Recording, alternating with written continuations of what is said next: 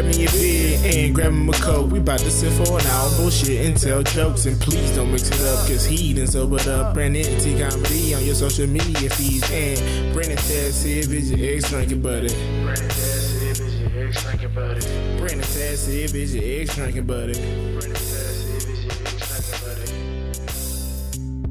What's up, everybody? Welcome into another edition of Brennan Tassif is your ex drinking buddy. I'm your host, Brennan Tassif. You are new to the show, quick rundown of the show. I used to be everyone's favorite drinking buddy. It was my favorite thing to do hang out with friends, get drunk, do drugs, get in all sorts of trouble, and reminisce about crazy old stories. I am sober now, but that is still one of my favorite things to do reminisce with old friends about crazy stories. Most weeks I will be joined by a guest. This week is no exception. Cal- I almost said California, Indiana comedian, Mat Alano-Martin. Oh, hi. You know, we are the, we, you know, global warming continues. We will be the next California. It'll eventually clear. um, what's up, man? Not much, man. Just drinking coffee and excited to be on the podcast for the first time, man. I appreciate it. Uh, tell everybody um, up front, plug everything where they can find you. You do a festival out there now. Um, tell everybody about that. Well, I shouldn't say now. It's been going on for a few years. So, so let Yeah. everybody know where they can see all that. Sure. Yeah. So uh, I yeah, I've been doing comedy for 13 years. I've got a couple of albums out. Uh, my third album comes out uh, in a couple of days. By the time that people see this episode, it'll be like a week or so uh, in the past. Such as the magic of podcasting. uh, but so when the people see hear this, they'll be able to get the third one too. It's called Midnight Nachos. It's coming out on Helium Comedy Records uh, on Friday, June 24th and very excited about that. And so that'll be on all the normal places uh, Apple Music, Amazon, iTunes, all that kind of stuff. I don't think it's going to be on streaming, the big streaming services, because there's still that bullshit that's going on where they're pulling uh, comic stuff.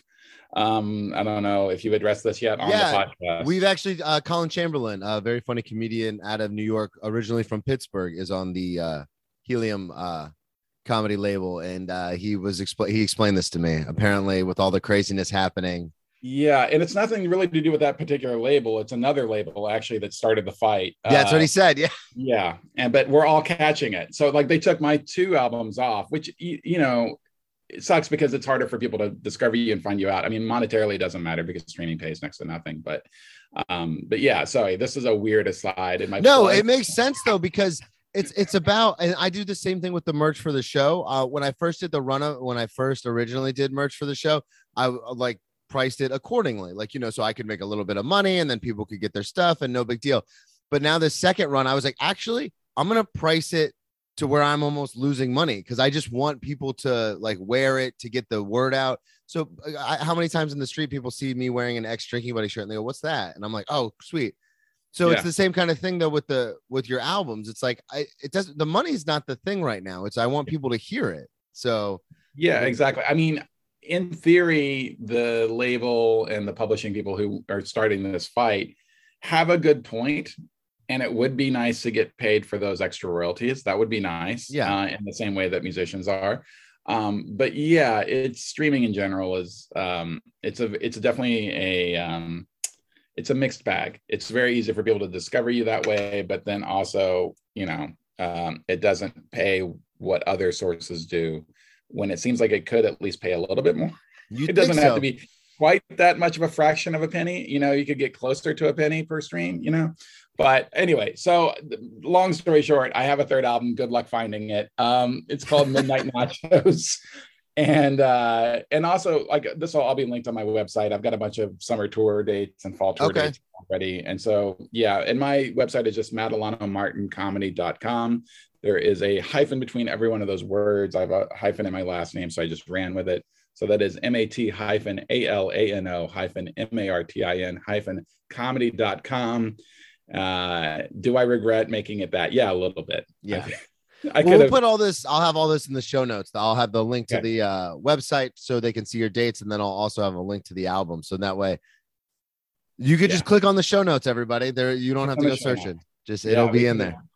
could have saved so much time by just saying that. No, abs- I want people to know where your site is and everything like that. Um, Yeah. So we met. This is fun because you said I saw on social media you said you had an album coming out, and I was like, perfect. Come on the podcast. We'll promote the album. This will be awesome. We originally met in Jacksonville. You were doing a, a run of shows down there. Yeah, I, it was at the record store show, right? Yeah, Eraser Records. Shout yeah. out to Eraser Records, Matt Anderson and his lovely fiance.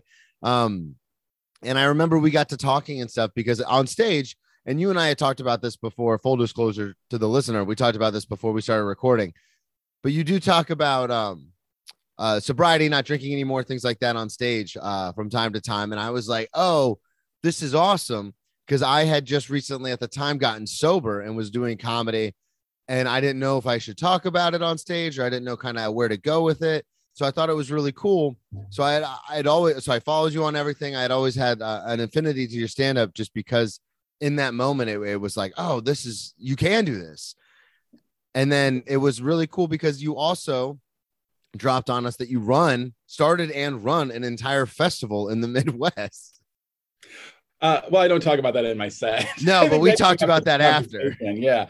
Yeah. Uh, well, first of all, that's very flattering, man. And that's like, that's not, I don't know, maybe that is partial, partially why I talk about my sobriety and my act is that one of the things that helped me get there was to hear other people's stories, you yeah. know, and particularly people in comedy who I could relate to. Um, and that's know, what the show is. Yeah.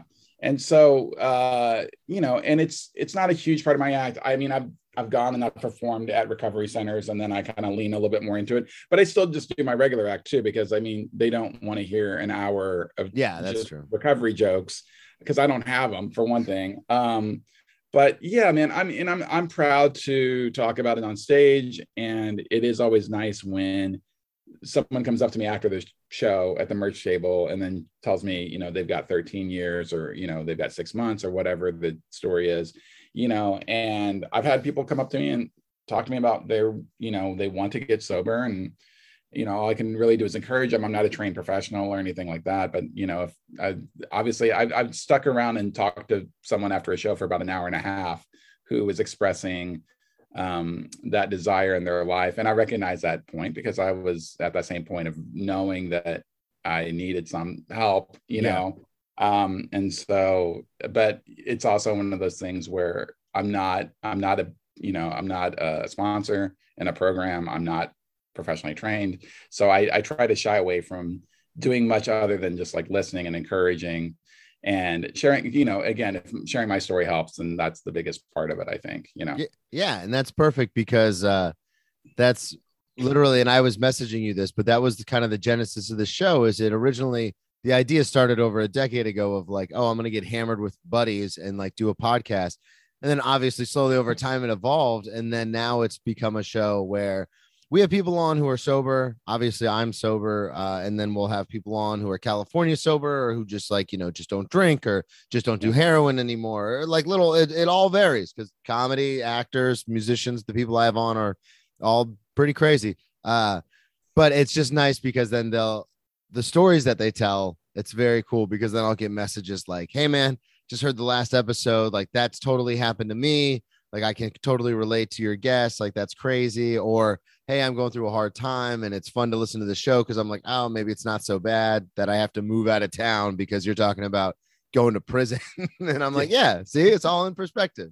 Yeah i yeah when it's the same thing like you know uh, i'm not I, I'm, i did not use uh, aa to get sober. I uh, my i had an estranged relationship with my father for most of my life and he got sober through the program and i recognize at least in the way that he did it he just transferred his um, addictive personality to the program and to they're just it's not for everybody. I don't want to yeah. bag on a lot of people have done great in the program. Some of my some of my closest friends have gone through that system have remained sober and are great people. But the that's time, the one I, have, I went through yeah.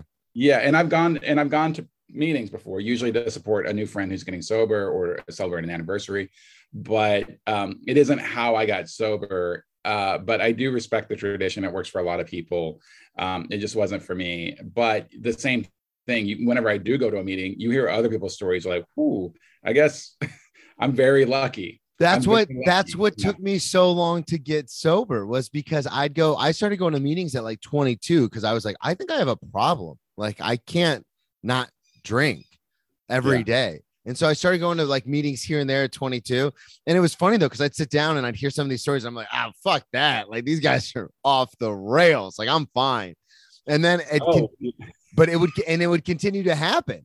Like then Yeah. at 25, I'd go to meetings and I'd be like, man, these guys are crazy.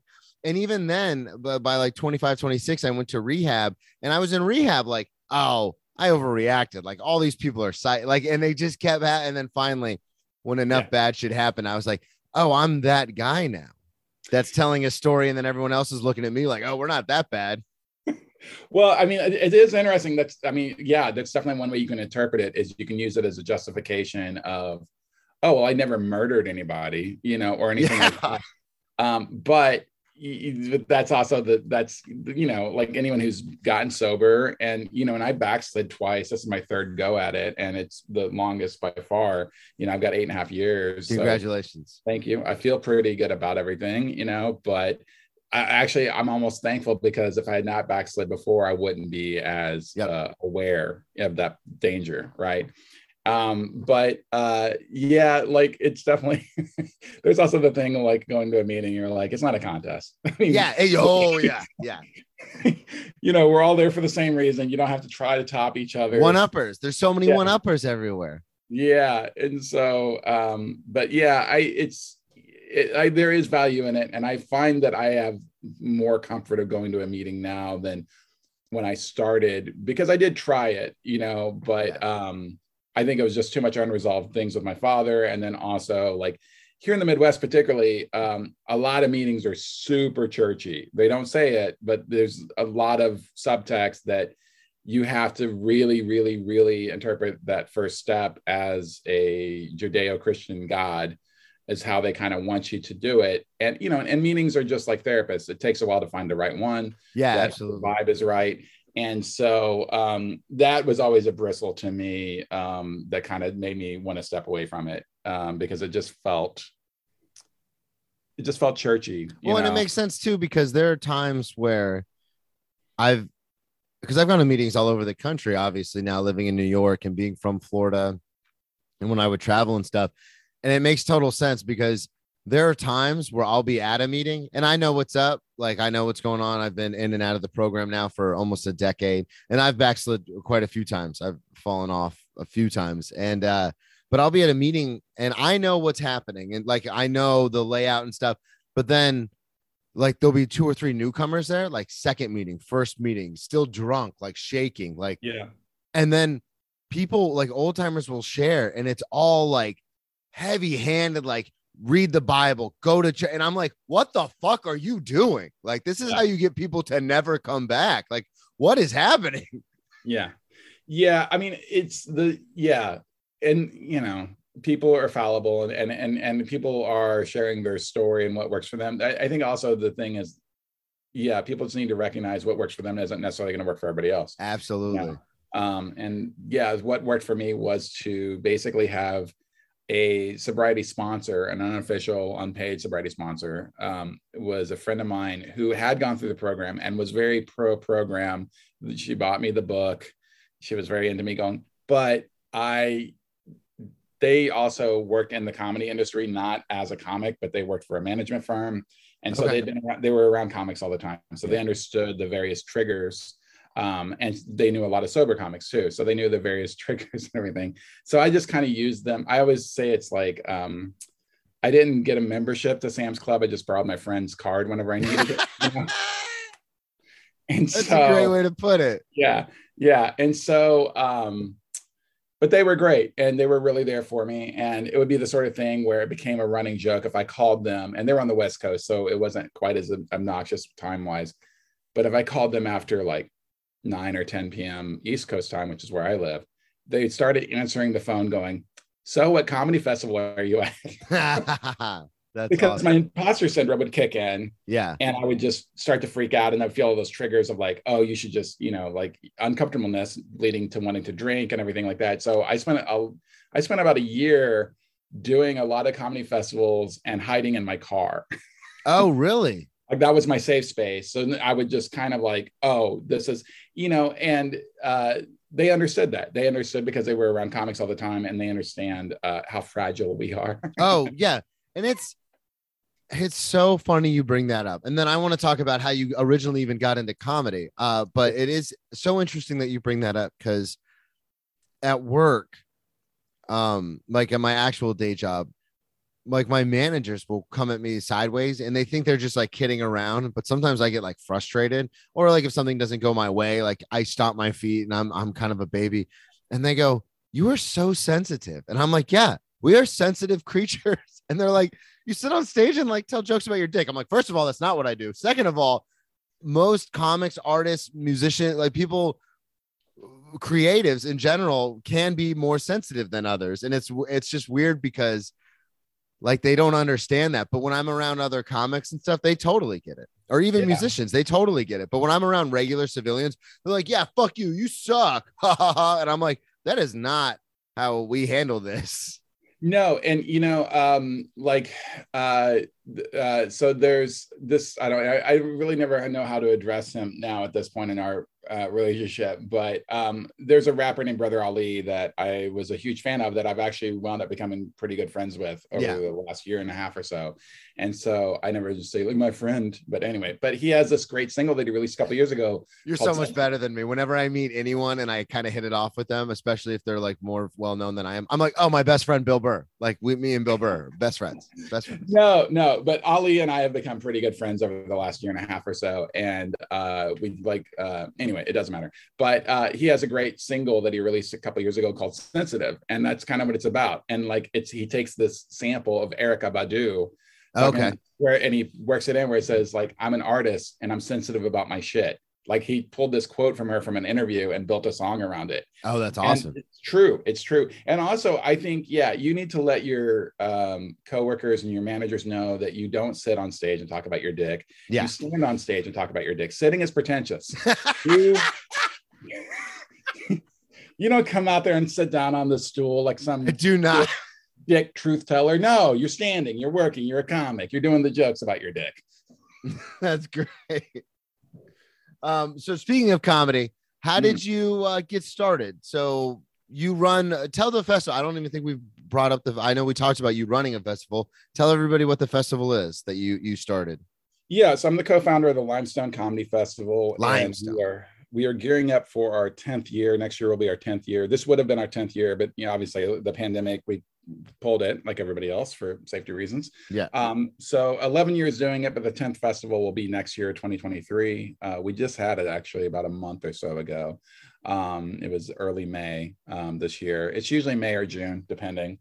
Um, and yeah, it's uh, I co-founded it with uh, Jared Thompson, who's the co-owner of the uh, Comedy Attic here in Bloomington, which is our home club.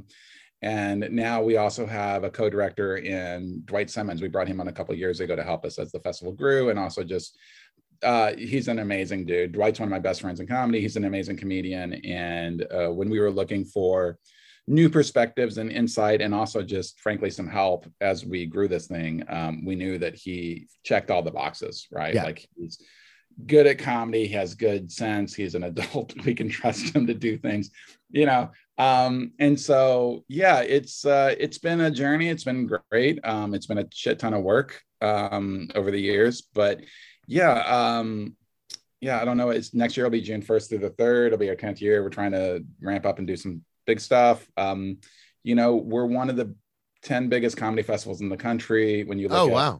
the number of shows that we have, a number of attendees, number of comics the size of comics that we have on that list we're the only one that's not in a major market. Bloomington where we live is a pretty small town. It's a college town.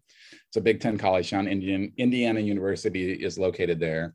Um, but it's really an extension of the comedy attic essentially is the way that we think about it. And the reputation that they had built and the audience that they had built because they regularly have people that drive in from two hours away um, yeah. to shows because they program and book different headliners than the Yuk Yuk's or whatever in their I don't know why I said an actual chain. Yuk Yuk is actually a comedy chain in Canada. I don't mean to disparage, oh, but like you know whatever, like whatever you know comedy club in their town that it's still booking like you know road hacks from the 80s or whatever. And oh yeah, we we get a lot of that, and we yeah. got a lot of that in Jacksonville. Yeah, uh, I I know that you saw me. That's how we.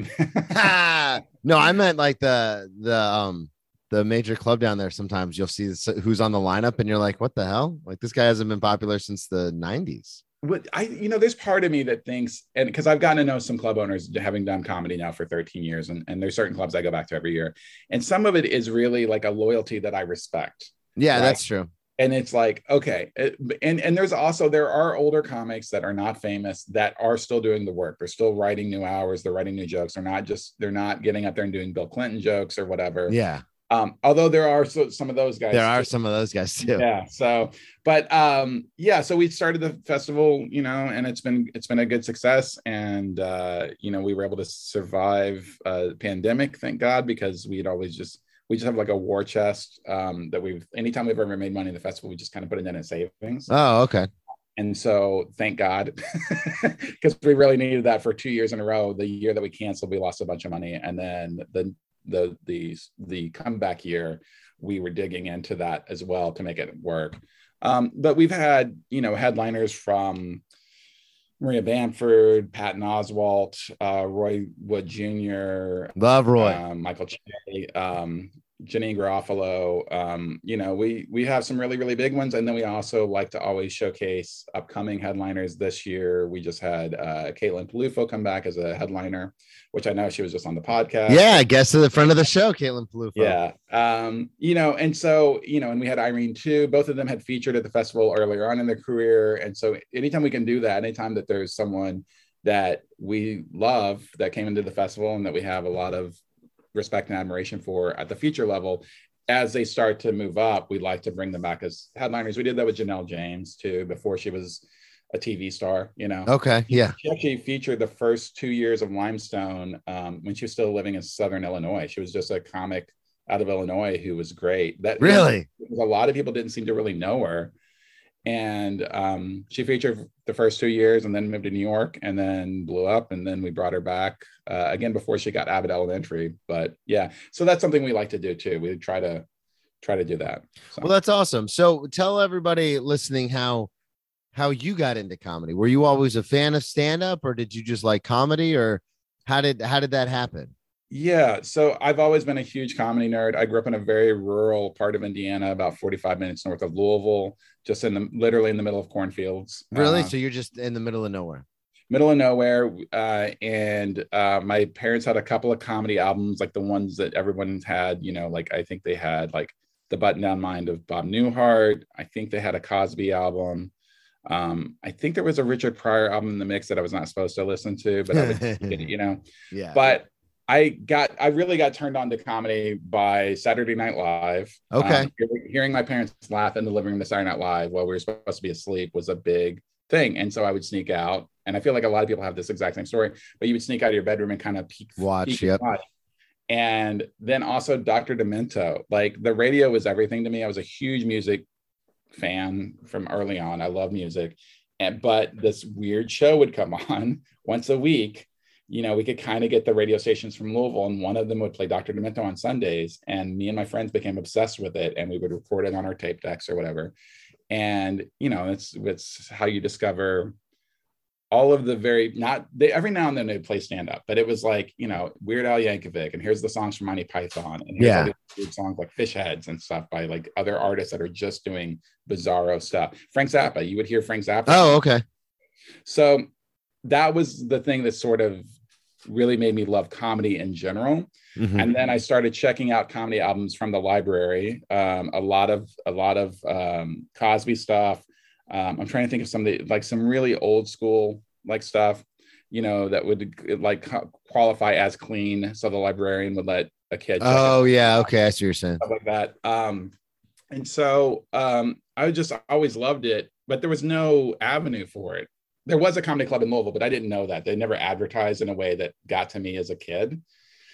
So I just followed my interest in music because there was band class and there was a guitar store next to the laundromat that we went to. Okay. So you went you went a different way. Yeah, so I just did music uh, basically all through my 20s. I just played in bands and stuff like that. And Isn't it interesting how a creative will always find an outlet? It Yes. like it's it's it's weird to me because it's like you know I've been doing comedy since 09 you've been doing it like you said for 13 years and it's crazy because it's like before that, you're like, well, I'm gonna do something. I don't know what it is, but I'm gonna do something, and then you just find music. So how how what were you, what did you play? Did you were you a part of different bands and stuff, or how did the music go? Yeah. So yeah, I was always in. I always played always played in bands, and it was always like just really small, like local to regional at most stuff. And I grew up playing bass because yeah, bought guitars. And so, yeah. slap at the best to the, to the listeners. He is he is doing uh he's Paul doing Rudd. the Paul Rudd meme. Like you may have seen the GIF. He's slap it. the best, man.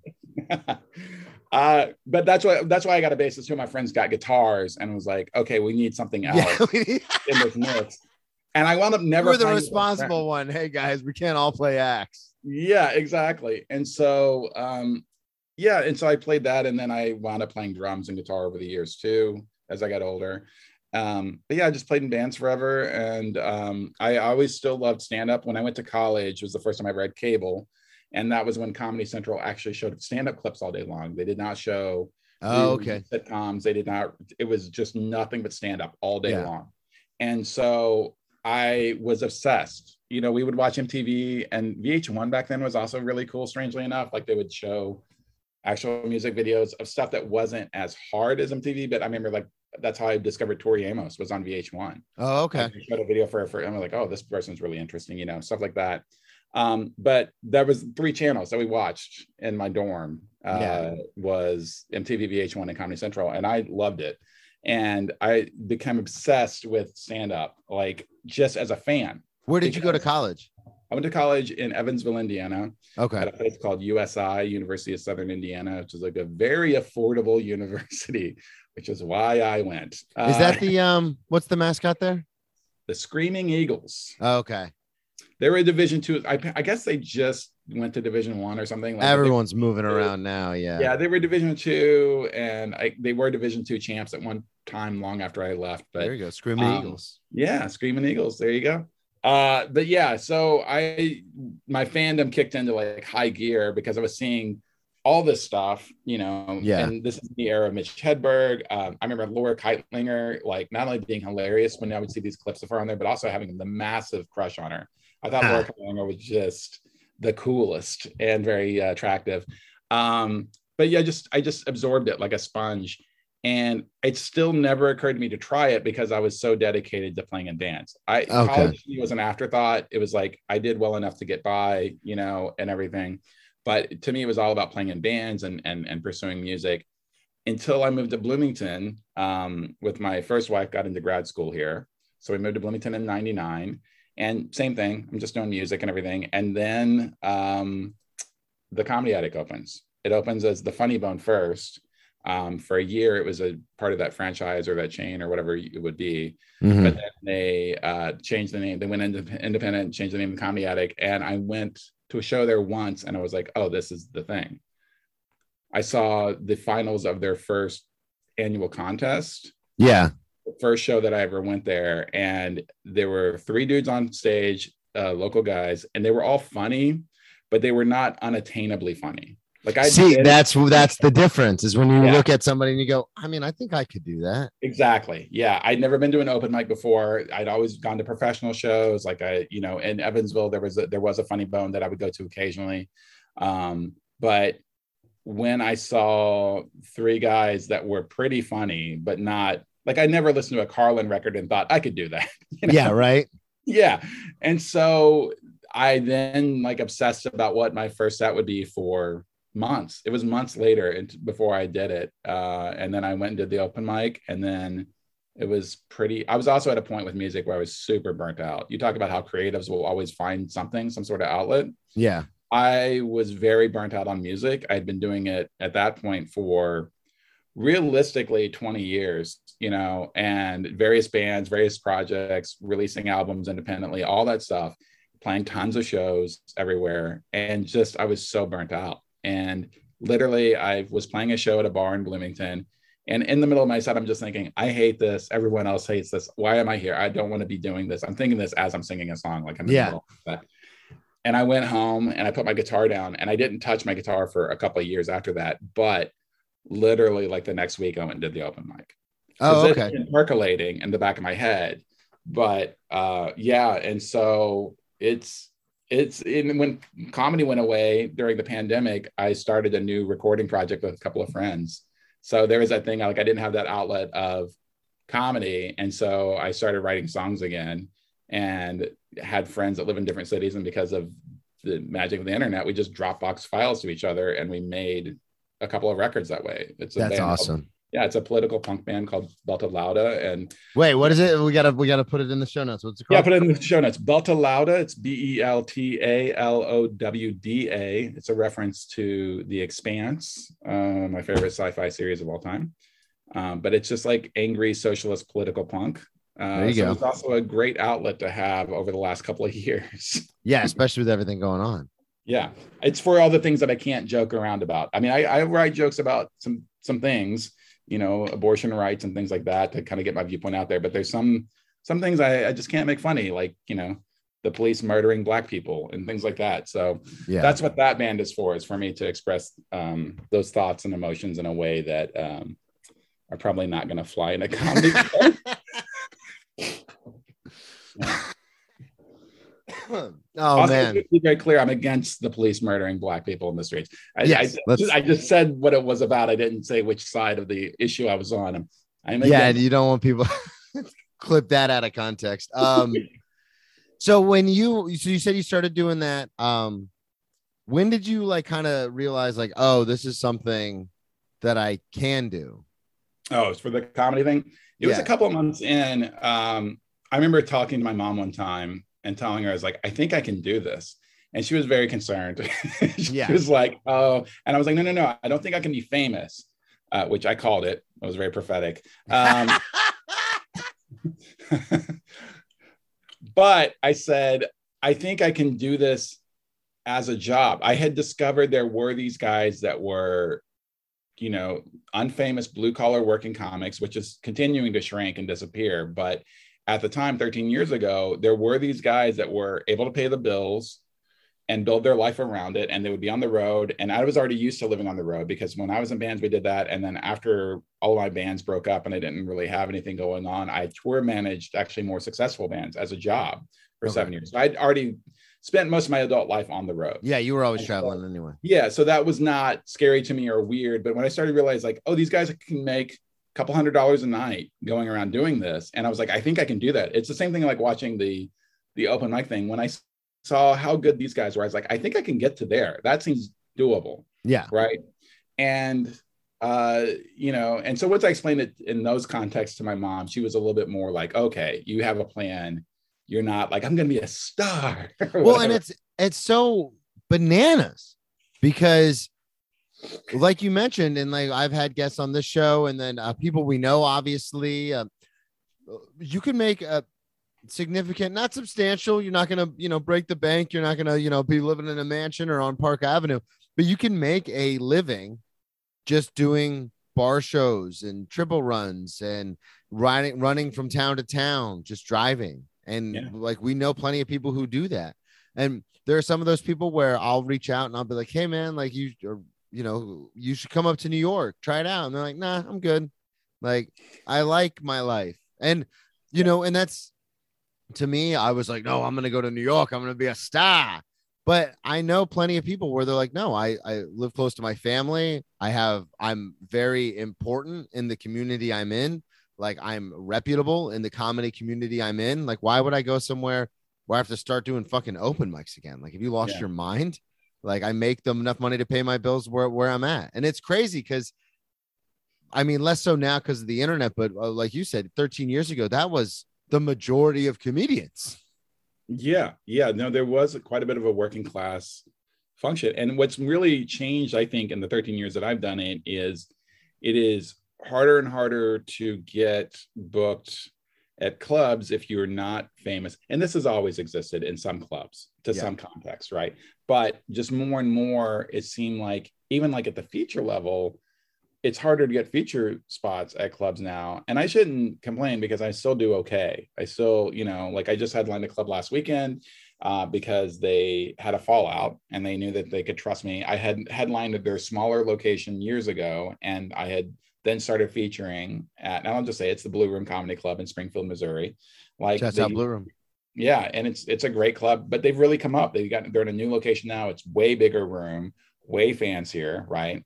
And so I was there last year featuring for Rachel Feinstein, and I understood when they moved into that new location. I was like, oh, I'm not headlining there anymore. like this is twice the size, and like you just also start to see their their calendar, the way that they're the headliners are bringing in. It's like I'm Yeah. not in that class. Right? You're headlining for big guy. I love yeah, it. It's just so exactly. and so Is that uh, big guy? but uh you know but then that opportunity arose where they're like we need somebody. Can you come do it? And Yeah. like yes of course. And you know and the thing is i've been doing it long enough and i do headline other places. I can do the job. Everything went great. We had good shows. Everybody was happy. Nobody was just like what is this? You know um but there it's even getting those feature spots in like a bigger club like a bigger chain or something it just seems like it's more and more complicated because there is people are bringing their own a lot. And also comedy scenes everywhere have gotten pretty good. Yeah, Just that's every true. city has a bench of comics that can go feature.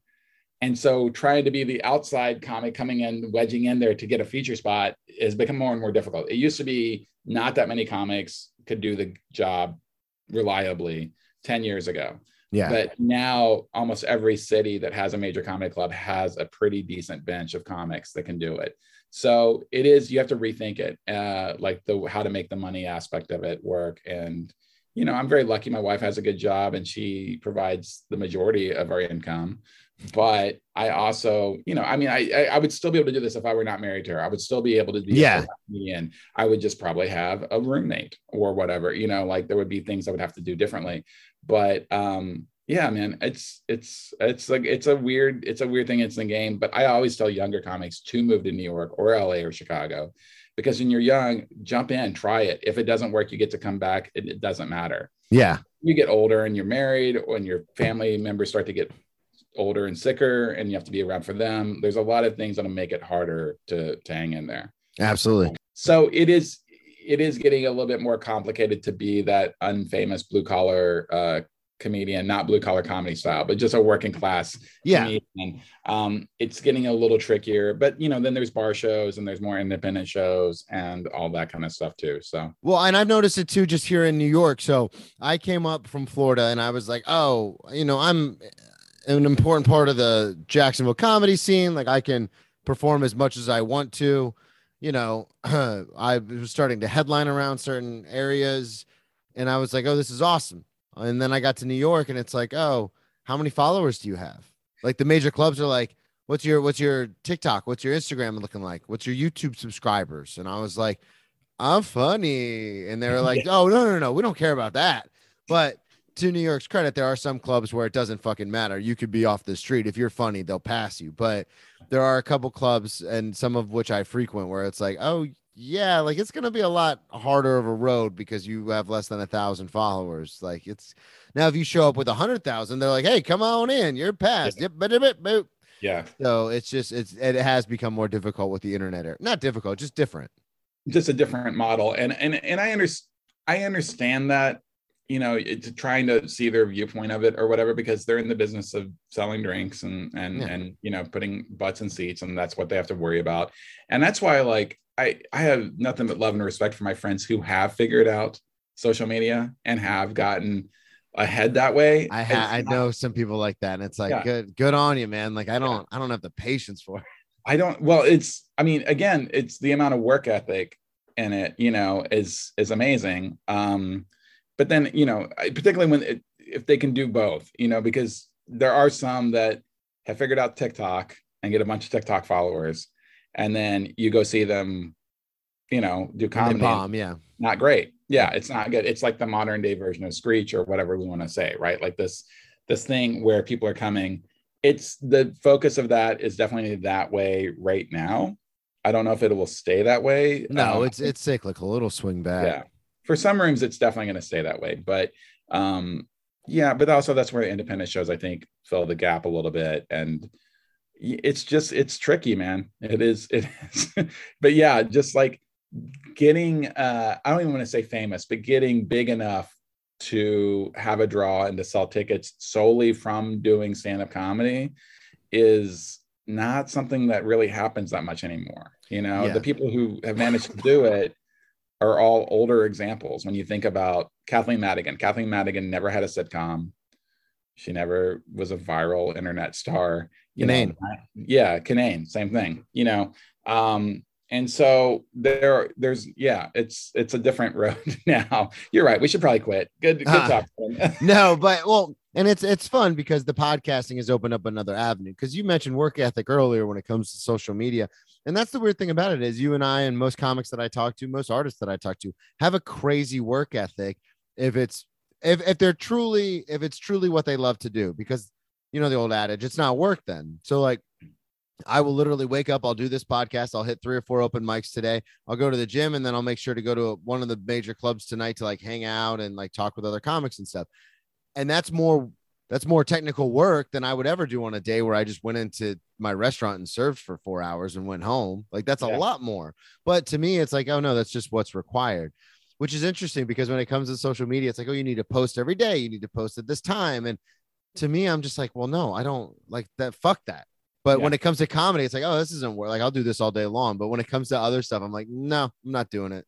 Yeah, I mean, because it's, and I think that's fine. I, I mean, I want to say it's probably not great for your career. you are putting in the work in other ways, and that's what's important. You yeah, know? so the podcast I, is for. Yeah, exactly. And it, yeah, if you want, if you love doing this podcast and you love talking to people about comedy and sobriety, and then yeah, and then it doesn't matter if you don't have a whole lot of viewers or listeners. I uh, I keep saying viewers because we're on Zoom right now, so it keeps me. But um, you know, I have a podcast that I just started this year that has almost no listeners. It's crazy how few listeners it has. But I love it. It's this music podcast called Take These Songs, and it's like the con the concept of it, the construct of it is something I'm very proud of. And I'm okay. I thought it would maybe catch a little bit and go and it's not. And i'm like i don't give a shit. I still think this is interesting. I still think it's fun. And it's the same thing with like where you focus you know your energy in the comedy business part of it. Like this is my third hour that's coming out yeah. in 13 years. And that's what keeps me going is i like writing and perfecting jokes and structuring an hour and getting it down and performing the shit out of it you know and yeah. really getting it and then starting over like the starting over i'm in the most exciting part now because I have to start over. I have to start thinking like, okay, what do I think is funny now? What do I want to talk about? And not that every single joke is a big issue driven joke or a big story of my life joke, but you know, this is the time where I can really have a fresh canvas and start thinking, okay, like what are there things I want to talk about? like I'm, my mother passed away this past year and I'm i know that I want to talk about that. Thank you. And like I have been starting to talk about it a little bit on stage which again is a tricky thing to talk about in the comedy set. But I've, you know, and so now I'm thinking like, how much of this do I want to get into, you know, and things like that. And that that's what keeps me going. You know, it's definitely not. It's not the followers on social media because they're not there. And honestly, I feel free because of that to a certain extent. You know, it's like people talk about burning jokes. Like a lot of people post on social media, your girlfriend is handing you an envelope. Um, all right, just to, for the listeners, what's happening? Okay, we got a little. Okay, that was a very important envelope, and then the winner is. um, no, you can edit all that shit out. Okay, so um, but the thing with social media, like a lot of comics are posting them doing crowd work, yeah. not posting jokes. Well, I post jokes because like like I do crowd work occasionally. It's not the thing that I do all the time, and I'm okay at it, but I don't feel like it's so amazingly original and you know super hilarious that it needs to be shared. I'll post jokes because I'm not burning material in any given city I go to. Maybe a couple of people in that audience bothered to look me up. Yeah. You know, and so oh, so they heard one joke and also like i'm posting older jokes off the old hours that you know every now and then i post a new thing that's still in but to me i'd rather have that represented you know on my oh. talk or whatever it's like well here's a joke that i actually wrote not just me asking someone in the audience what they do for a living yeah, yeah. that's what i was gonna say yeah but that that's old. that's what most people do because they're afraid of quote unquote burning material but also if like you're not writing enough material that you can't occasionally post a, an actual joke yeah, if you're not writing enough to where you can burn some material from time to time, then what's what are we really doing? Yeah, and I'll I'll put stuff up there that I know is not going to be on the next hour. It's like you know you write these jokes that are like, oh, this is a fun little joke. Yeah, but it's not something I'm going to keep. Well, and I'll do it even too because I'm not a topical comedian. Like I tell, I'm a storyteller. So, but sometimes if something happens in the news, so much so where I'm like, ah, I gotta fucking mention this, then I'll Yeah. record that and then I'll just throw that up. I'll do it at a couple of open mics or something, and then I'll do it at a bar show, and that's where I'll record it and I'll throw that up because it's like, well, this is this is dead next week anyway. Like I'm not doing this anymore anyway. Yeah, exactly. To me, that's way more interesting and more valid.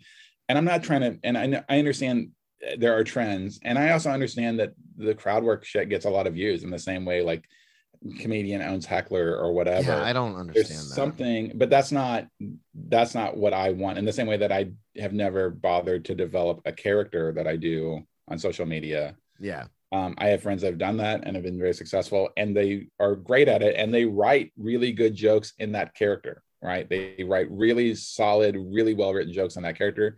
It's not just like I put on some goofy teeth and I'm acting like an idiot or whatever.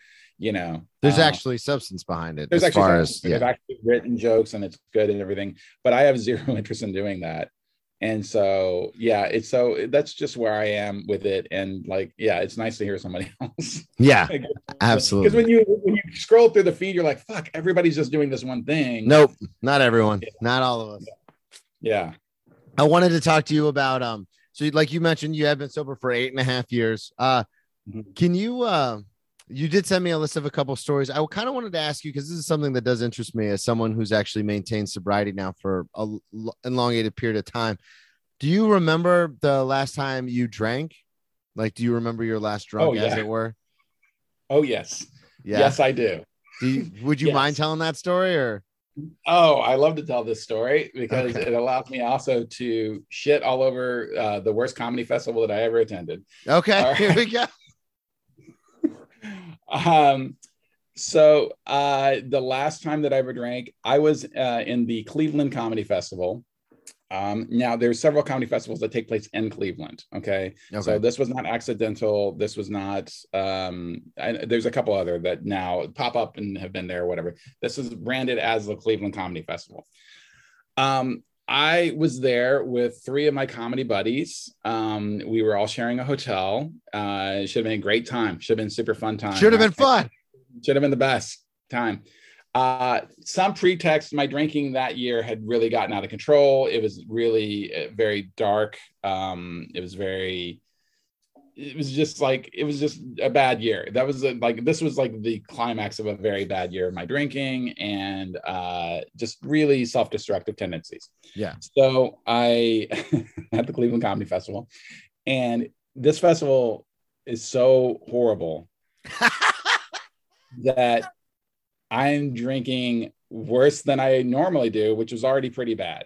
What's like- horrible about it? Is it just Okay, the so um, just the fact that like uh, the couple of things that that were really the worst about it were, um, I'm trying to think how to. So they had a contest element, right? yeah? The contest shows were packed. Every other show, nobody there. Okay. So Really? like one of the other shows was on the outskirts of Cleveland in like one of the suburbs. Yeah, Um, and I'd been day drinking, of course. of course. One of the other comics in my room had also been day drinking. So we take the city bus. Okay.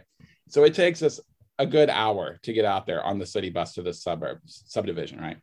We get to this bar, which is supposed to be one of the venues for it. Um, nobody in this bar has any idea there's supposed to be a comedy show.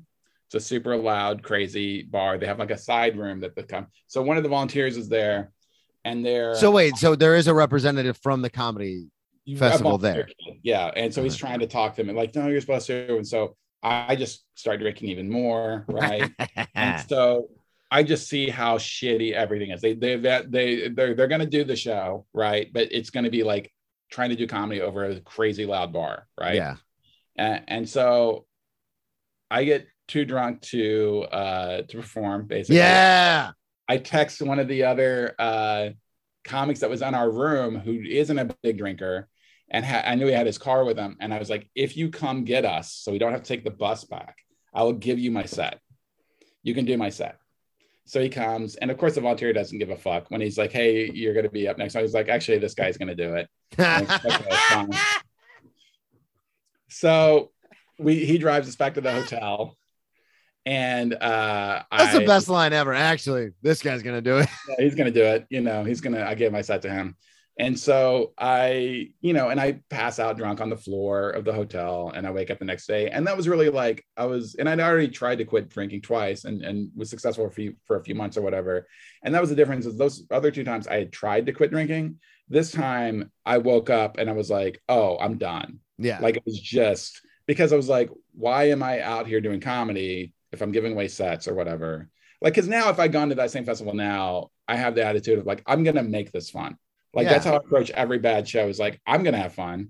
I'm gonna bring my shit and I'm gonna do make it as best as I can be for this one person who gives cares. And even if that one person is just me, right? Yeah. gonna- Well, and that's the thing is you have to. There's so many times. I mean, how many bad? I I did this yesterday. I was at a mic and it was me, the host, and like one other one or two other people, and because in New York, so many people will sign up for mics and then they leave, like they go do other mics. So Right. I go into this mic and I signed up and then I came back a little bit later. And then when I went to sit down, it was literally like three or four people in there. And everyone, it was a rotation. Like two, once someone would go, they'd leave, and then someone else would come in. It's just how it worked out. And everyone who was younger who would get on stage was like, Oh my God, this is a joke. Like, mic check. Is anybody in here? and I'm thinking to myself, like, dude, I've done shows at Oklahoma City bars with the Thunder game on in the background. They refuse to even turn down. Like, Yeah. you think this is hard? Like, Yeah. this is easy. Like, it's just about making it fun. Like, who Yeah. gives a shit? And they're Yeah. like- and they were just like drowning, like struggling. And I'm like, dude, this is nothing. Well, it's the thing too of like where a younger, un, un, either a younger, unexperienced comic or an older, bitter comic will punish the people who actually are in the room. Yeah, that's true. be the audience because it's not packed or whatever. Um, the next day when I got up and I kind of was having those very strong emotional feelings and everything, I was supposed to be part of a matinee show. This is on a Wednesday or something like that. Uh, this is a week long festival. And so um, maybe it's a Thursday. And so I go to the matinee show and it's me and all the other comics sitting around. Yeah. Nobody comes because why would they? It's Thursday. It's 3 p.m. There's not a fucking single famous or known comic on this show. Oh, We're in like the basement of the venue. And so the one of the co-directors of this festival is there and he's just like, Yeah, I don't know, guys. Like, do you guys you guys just want to run run your sets for each other? Is and I, and I was like, No, I don't. I was like, I was like, because I had set up a, a show that night in a nearby city to make money to pay for this whole thing. I was closing at a bar show, like Yeah. uh, two hours away in Toledo, maybe so, maybe less than two hours. And so I drove to my Toledo gig, had a great time, didn't drink because I was still feeling like garbage anyway from like the, my fucking excessive drinking the day before. Yeah. Just drank soda. Fantastic show. Keith Bergman show, absolutely fantastic. And then I get in my car and I'm supposed to drive back to Cleveland. And I was like, I'm going home. And so I drive to Indiana and I show up at my house at like one o'clock in the morning. My wife is like, What are you doing? I thought you were coming back till Sunday. I was like, I'm, I'm not going back. Did you tell your buddies that you were staying at the hotel with? I did. I messaged them, and then I also messaged the uh, the directors of this festival. And I had advanced in the contest. I was supposed to be in the next round of the contest, like on Friday night or something like that. Yeah. And so I just messaged him was like, "Yeah, I went home. I'm not coming back. Please give my spot to whoever the first alternate was." And I gave no explanation. I was just like, "I'm not coming back." But it's like just their how bad it was, and then also the program was a met you like you the program made no sense like this should be the easiest thing like oh you have information in here you like it was so hard to find out where anybody was where any shows were it was just like everything about it and when i found out that they'd been doing their festival for like five or six years at that point i was livid i was fucking livid i was Did- just like this is a train wreck how is this your fifth or sixth year and i had just started limestone Yeah, that's what I was gonna so ask. I was yeah. like, this is not hard. As like literally all you have to do is give a shit. Just Yeah. fucking give a shit. And so, and that's what I've always been my advice to anybody who says they want to start a festival is just give a shit. yeah. Just actually care about the shows. now at this festival, were, were there certain shows that were packed or like Just the They- contest shows. I was gonna say it had to be something because they kept doing it every year. Only the contest shows. And then they would bring in um like they had like I want to say they had some headliner that I thought was actually legitimately good. They had like a bigger theater space. And the, again, that was its own separate thing. And Yeah. then uh, I want to say that like so one of the nights it was a headliner that was actually good, and then a headliner that was like a magical hypnotist ventriloquist. Oh, okay. whatever like. God. whatever. And I don't want to, you know, that's its own thing, but not from it. You're you're clearly shooting for something very specific Yeah. if you're doing that. If you're doing like the hypnotist act or ventriloquist act, you know. And so, and if I recall correctly, this is another thing that they did that infuriated me was they would charge if you were in the festival, they were charging you to go to the theater shows. Oh, fuck you. Yeah, which anytime a festival does that, it's just like, oh, you don't care at all about us. You don't. Yeah, it's Like, not it's about the festival. It's about you trying to make. Yeah. Yeah. This is an enormous theater that you're not going to sell out with these acts either way, anyway. So yeah, so uh thanks to the Cleveland Comedy Festival, I got sober. So There you go. Boom. Um, that is intense because it actually comes full circle. It's all about comedy and then festivals and then Yeah. um I wanted you did send me a list, which I really do appreciate. There's some there's a couple stories on here I wanted to talk about. Uh this sketch show that your sister's sister put on.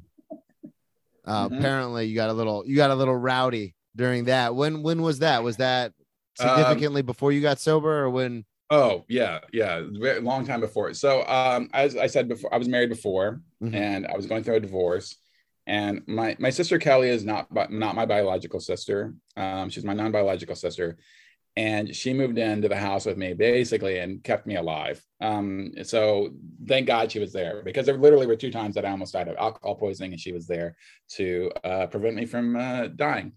Um, so been there, Kelly's been there. Kelly, you've been there. I know, isn't it that great? my last my last drunk I, I shared it it's on like episode two of this podcast but my last drunk i on my 30th birthday i had gotten so disappointed with my life had become i drank so much alcohol. Luckily i had a friend find me rush me to the er and the doctor was like yeah you should have been dead a while ago dude. Like this isn't this is this isn't normal. Yeah, yeah. Uh, my favorite is like throwing up black liquid. yeah people don't understand that. They go oh you mean bile? I go it's not bile No, it's it's blood and something else from inside your. And your it burns it burns as burns, it comes out like it black- swells your throat Yeah, yeah, but it's it's like black. tar it's tar Yeah, it's like yeah. Um. So anyway, so Kelly has. Kelly has a younger biological sister who was attending IU, okay and um and and her and her younger sister Casey, kind of kind of like, I she's like my half sister, I guess. You know, I, I was I'm in her life to a certain extent, particularly when she was in IU. Like I was like a big brother to a certain extent when she needed me to be there, right? Um, and so um, I, I don't want to I don't want to minimize my relationship with Casey by saying that she's not my sister, but it's not the same situation. yeah As I said in the message to you, it's all very complicated, and we Yes. don't have time for that.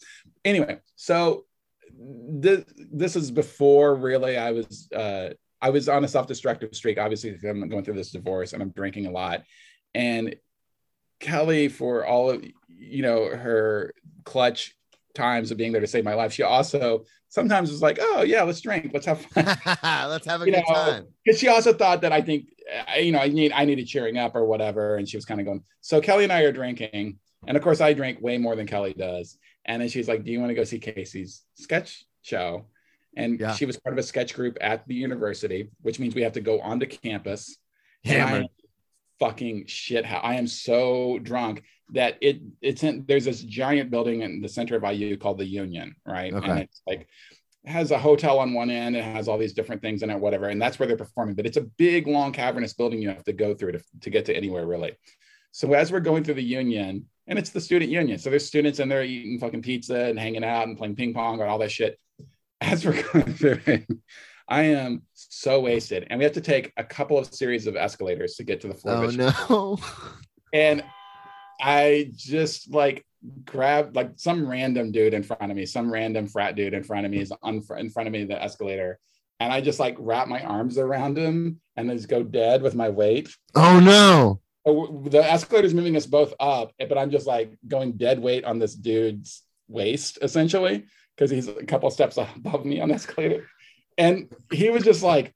What are you doing? It was just I so would panic. I don't like heights. I don't like escalators. I would have been like, get the fuck off me. Um, so that was the first sign that Kelly probably should have uh, taken me home, but Yeah. I don't want to put this on her. But she didn't really recognize. She just thought it was, and she was also a little tipsy too. She, was, she thought it was funny. Thought we were just like, ah, we're these older people and this fuck these college kids or whatever. Yeah. So we go, we go to the room where Casey's sketch show is. It's packed, um, and by this point, Kelly re- re- realizes how fucked up I am. So she's like, we cannot like be in the chairs with all the other human beings. Yeah. We have to be in the back of this room, right? Like separate away from the population. So there's like folding chair, folding tables up against the back of the wall. And so she like I'm sitting on one, right? And I immediately pass out. I pass out drunk and slump over on this folding table. And apparently I'm snoring fairly loudly. This oh all- no. this is all during the sketch show. And so um, I wake up when um, like either under my own weight or I try, I'm moving around while I'm sleeping and like the the one of the the legs give out from underneath the table. So I collapse this table as I'm on it. It's just like in the middle of a sketch. Of course, Just just like boom. and and like and you know and i'm just like "Whoa, what, what and the Kelly's like all right we gotta go or whatever and there's it takes two other people from the audience two young college dudes to get me up and get me on my feet Oh my and get me out of the room and uh so of course casey not super happy with me uh she kind of thought it was funny really she was Yeah, like- it's a sketch show. We're doing we're doing a bit. like, oh, chaos, weirdness, right, or whatever. Um, but the most, the craziest thing of this is, is like a year later, I, and I know this is going to make me sound very scumbaggy to all of the female listeners. A year later, I wind up dating a girl who is quite a bit younger than me. And I find out that she is in that sketch group. With oh Casey wow. after we're dating and I tell her that story. She was there that night doing a sketch when I broke the fucking table. And she was just like, That was you? She was Oh, like, I never would have started dating you. If I would have known you were that guy. yeah. So uh yeah, so that's the fun little tale of that story. Uh yeah. That's fun. I wanted to ask you, we got time for one more. Uh this this really piqued my interest. What's a Camo Claus? Okay, so um Camo Claus was a thing that me and some other friends would do. Um I grew up in punk rock and going to house shows and stuff like that. Okay. and there's a very strong house show scene here in Bloomington when I moved here. And we were, I, I moved here, uh, I was already a little bit older. I was in my late 20s because I'd gone to college in Evansville and worked for a little bit there before I moved here with my first wife when she got into grad school. So I was already a little bit older than most of like the house show type kids, but I still like punk rock and I still like underground indie music and stuff like that. And so one Christmas type show, there was this malt liquor at the time called Camo, and it was like came in 40s and it was camouflage and it was it was malt liquor. It was disgusting. It was standard malt liquor 40s. And so I thought it would be hilarious if I was Camo Claus when I went to the show. And so I bought, I want to say like, I think I probably got 40 40s and I got a couple of friends to go with me. And like we didn't put them in a sack, but we just basically wore like like satchels and shit that we could just have all these 40s and it weighed a ton. And so I'm walking into this house show, just clink, clink, clink, clink, clink, Yeah. and literally just start handing out 40s to everyone, you know, and some of these are 15 year old kids probably at this punk rock show. And I'm just like, it's Camo Claus, whatever, you know, like this. Um, you know, and I did it long before Wu Tang did that at their. I don't know if you've ever seen Wu Tang in concert, but they No. had 40s to the audience, Oh wow! and there's a lot of underage kids right up front at a Wu Tang show. And you started that. You you were I you know. started it. yeah, What is the uh, house party Robin Hood? Well, House Party Robin Hood was something that I actually started doing before, uh, like I really my drinking got super out of control. But there's also a lot of like uh, fratty, you know, house shows or house parties and stuff here, not shows, but house parties. And me and my friends are all fairly large and fairly tattooed, uh, you know, and Yeah. rough around the edges. And so we would, if we were going to a punk rock house show and we knew that there was one of these frat shows going, frat parties going on at a house, not at a frat house, but at just at somebody's house, we would just show up, roll in, just take alcohol and walk out the back door and then take it to the punk rock shows. Really? like, They're not going to do anything. Yeah, and they're so not. we did that a couple of times where we would just be like, oh, well, fuck This is ours now. and these sorority girls like this is ours now and we're going to redistribute it like you bought all this with your fucking dad's credit card anyway Yeah. we're going to give it to these like uh, crust punk kids that are living behind the closed down restaurant you know Like, That's awesome, man. God, you were Robin Hood. Took from the rich, gave to the poor. yeah Fuck yeah. Booze bag Robin Hood. House party Robin Hood. I love it, man. Well, I really do appreciate you coming on the show. Plug everything one more time. Plug the festival, the album, the whole thing. All right, we'll start with the podcast since I kind of glanced over that. It's called Take These Songs, and a guest comes on and they bring four songs that uh, really mean a lot to them something old, something new, something borrowed, and something blue. And they talk about each one of those songs. Something old is any song that is 25 years or older. Something new is any song that came out in the last calendar year. Something borrowed is a cover song. And something blue is any song that they have a strong emotional reaction to. It tends to be like sad songs, but it's like anything that they really get in the feels about. Um, I love it. Eminem. Boom. I think it's very good. And yeah, exactly. Yeah, it's your ICPs, your, you know, yeah, no. And I'd love to have you on the podcast if you're a music. Yeah, absolutely. I love music. It's very, I, I'm very proud of it. I think it's a good podcast. It's an interesting way to talk about music. Um, and then, yeah, my brand new comedy album, Midnight Nachos, uh, will be out by the time you hear this. It's available on Helium Comedy Records. You can get all the links for all that stuff at my website, which is mat-alano-martin-comedy.com. Uh, there's only one T in my first name, so that is M-A-T hyphen A-L-A-N-O hyphen M-A-R-T-I-N hyphen comedy.com. You're smiling because you can tell I've said this a lot before. That's why I like the Brennan T comedy. It's very succinct, no hyphens. Uh, you were thank, much smarter than I am. Thank you, everybody, so much for listening. Mat, thank you so much for coming on, man. I really appreciate it. Uh, everybody, check out the album Midnight Nachos. Check out the Limestone Comedy Fest uh, if you're in the Midwest next summer. Uh, Brennan T Comedy on all social media, BrennanTComedy.com. Thank you so much for listening. Subscribe on Patreon, and the new merch is out. I will be at the stand, Greenwich Village Comedy Club. So much stuff going on. Just check out the website. Uh, and we'll talk to y'all next week. Perfect. Right on, man. Thanks for having me. I really appreciate it.